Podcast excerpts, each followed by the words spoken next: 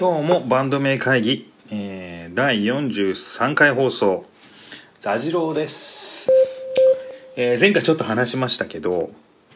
もうねあのー家つい家ついて行っていいですか？の話をねずっとしたい。というか毎週その家ついてっていいですか？の感想を話すだけのポッドキャストにしてもいい。もうそれぐらい好き。家ついてっていいですか？面白すぎる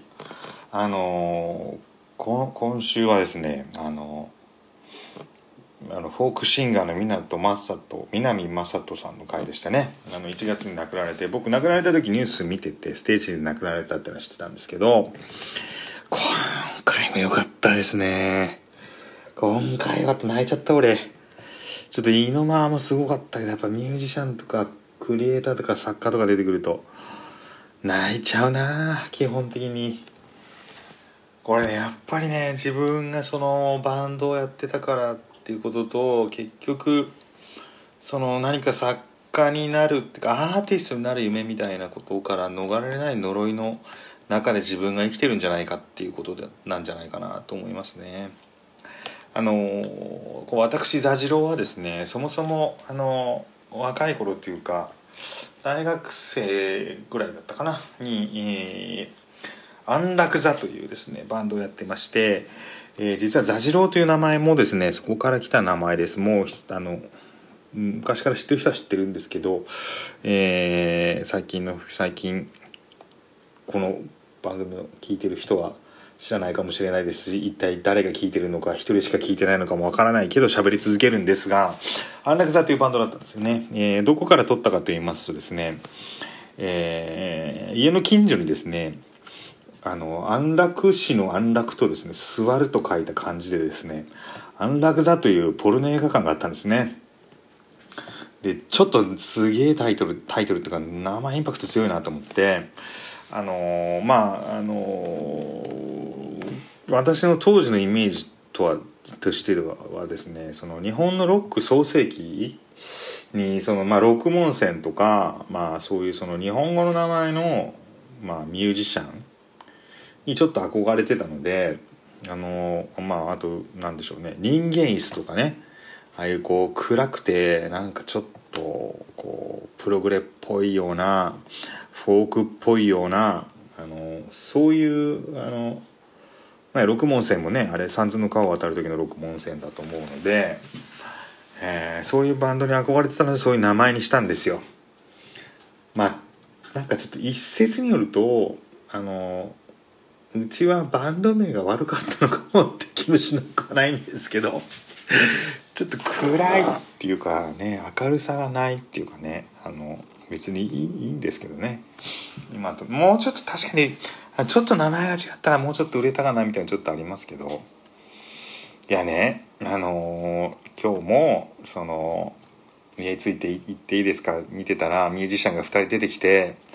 その2人のね家をあのやっぱね家に行くっていうのがいいですよね。インタビューじゃなくてね。あの家ね本当に思い出すんですよ。あの私はその安楽座というバンドを一番真剣にやってたのはあの社会人になって社会人バンドとしてやっていた頃があって、えーその時にが一番真剣にやってたんですけどその時に住んでたのがあの田町の公団に住んでいてまあまあ変な家に住んでたんですよ。あのなんか、まあ、これもねあの私が座次郎さんになったきっかけですけどその田町の家をなんか漫画で紹介する時に座次郎っていう自分の名前を付けたんですけどその家はねそのなんていうかこう安い三田町駅から歩いて3万5千円で間違えた。歩いて歩いて1分か2分だよね。あのほとんど雨濡れずにつけるようなあの距離で公団で、えー、4畳半プラスアルファぐらいしかない部屋でなおかつあの鉄筋コンクリートで、えー、1フロアに80世帯ぐらいこう独身者が住んでるというような、まあ非常に変わった家だったんですけど、まあ、そこでこう面白おかしく暮らしながら、あのそこに何かこうミラーボールだとかその楽器だとかを持ち込んで録音しては何かライブをやったりとかしてるようなそんな暮らしだったんですよね。でその頃に今の妻と知り合ってあので今の妻はその家を見てこいつ面白いっていうことで、まあ、多分俺と私には興味がなかったけど家に興味があったみたいな感じで付き合ったわけなんですけども何ていうかこう今日の今日出てたミュージシャン2人の家がちょっと似ててその南雅人さんとその南雅人さんのバンドに出てたベーシストの家が出ててその家が何でしょうねそのなんかこう乱雑なんだけどただゴミなわけじゃなくて楽器が多くてなんかこう本当にあのあれ男のなんていうか男の部屋ですよね。なんていうかこう俺は彼に行く時が本気だから別に家は面白いちょっと別に面白いものが並んでりゃいいんだみたいなななんとも言えないの家に対するこう存在な感じがあのすごく良かっていやなぜ良かってって言ってるかというとうん俺のなんかこうあの頃田町から今の妻と知り合って、えー、結婚して、えー、結婚するんで2人で中目黒に同棲することになるんですけどこう今でもあの田町の家にずっと住んでいて会社を辞めてなかったらどうなっていたかっていうことをまあ想像しない日はないと言っていいぐらいなんでしょうね。まあそれはあの会社の仕事が大変だからなんですけどなんていうかこ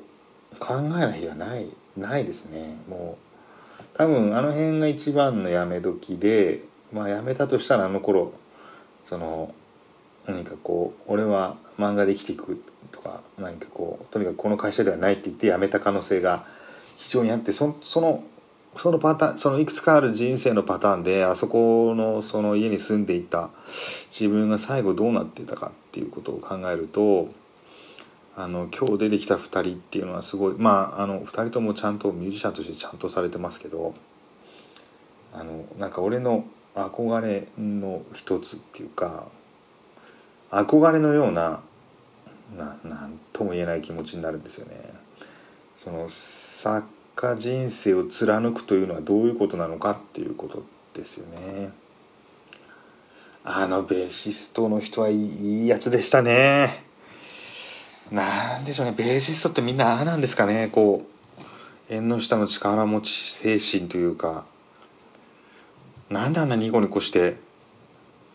河本大翔に誘われたのをこうなんかプラスに受け止めて生きてられるんだろう。俺だったらすげえ後悔しちゃうと思うんだよな。なんであの時俺もっと一歩踏み込んで俺だ俺がクロマニオンズのベースだったかもしれないっていうなんかこう後悔みたいなものをなんかこうぐつぐちぐち言いながら自分は自分のがリーダーのバンドをやるっていうのがリーダーっぽい感じなんですよね。やっぱねあの人は多分本物のベーシストっていうかねあの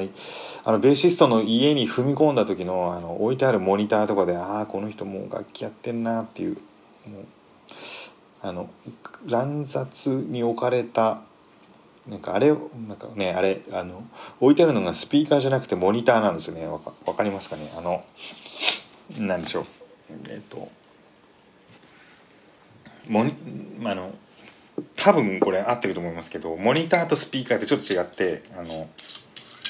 モニターはあのなんかななんて言ったらいいのかな。あの音楽を楽しむためのものじゃないですかモニターっていうのはそのあの確認するためのものなんですよね。だから解像度が高いっていうかあの趣味でどうのっていう感じじゃない。これちょっと中途半端だな。モニターとあの普通にアンプでスピーカーを聞く時の差については、えー、なんかネットで調べてください。私が説明してもしょうがない話だった。えっ、ー、とあもう9分喋ってしまった。もうバンドの話になるとすぐこうなってしまうんだけどえっ、ー、ととにかくねあのー、今日の家ついて行っていいですか？の話とそのいろいろあったかもしれない自分の人生みたいなことを考えた時に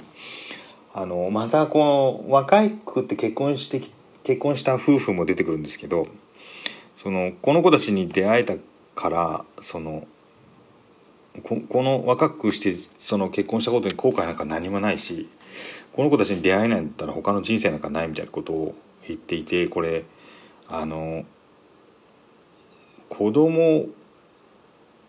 に対する愛があればあるあるなんですけどとにかく子供が生まれてその子供をその愛して育つなんかこう付き合っていく以上なんかそれ以前のことっていうのは何も否定できなできなくなるんですよね。それはなんかなんか幸せなことでもあるんだけどなんかこう少し謎っていうかなんか人生の謎ですよね。僕はずっと田町に住んでたとしたら今の子供たちに会えないわけででもそんなこと言ったらみんなそうじゃね？えみたいななんか。なんかこうやっぱだからそういう意味でこう人生の中でなんかこう人間が増えてその増えた人間たちに責任を持つっていうのはまあ今更ながらですけど非常に重大なことのように思いますね。では今日のバンド名も決めたいと思いますが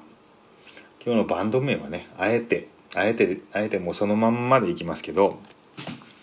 あの怪奇戦というバンド名でね今日は行きたいと思います、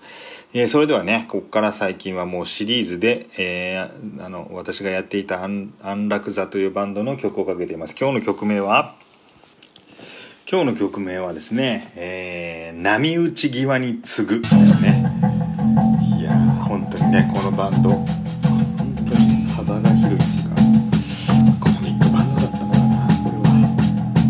俺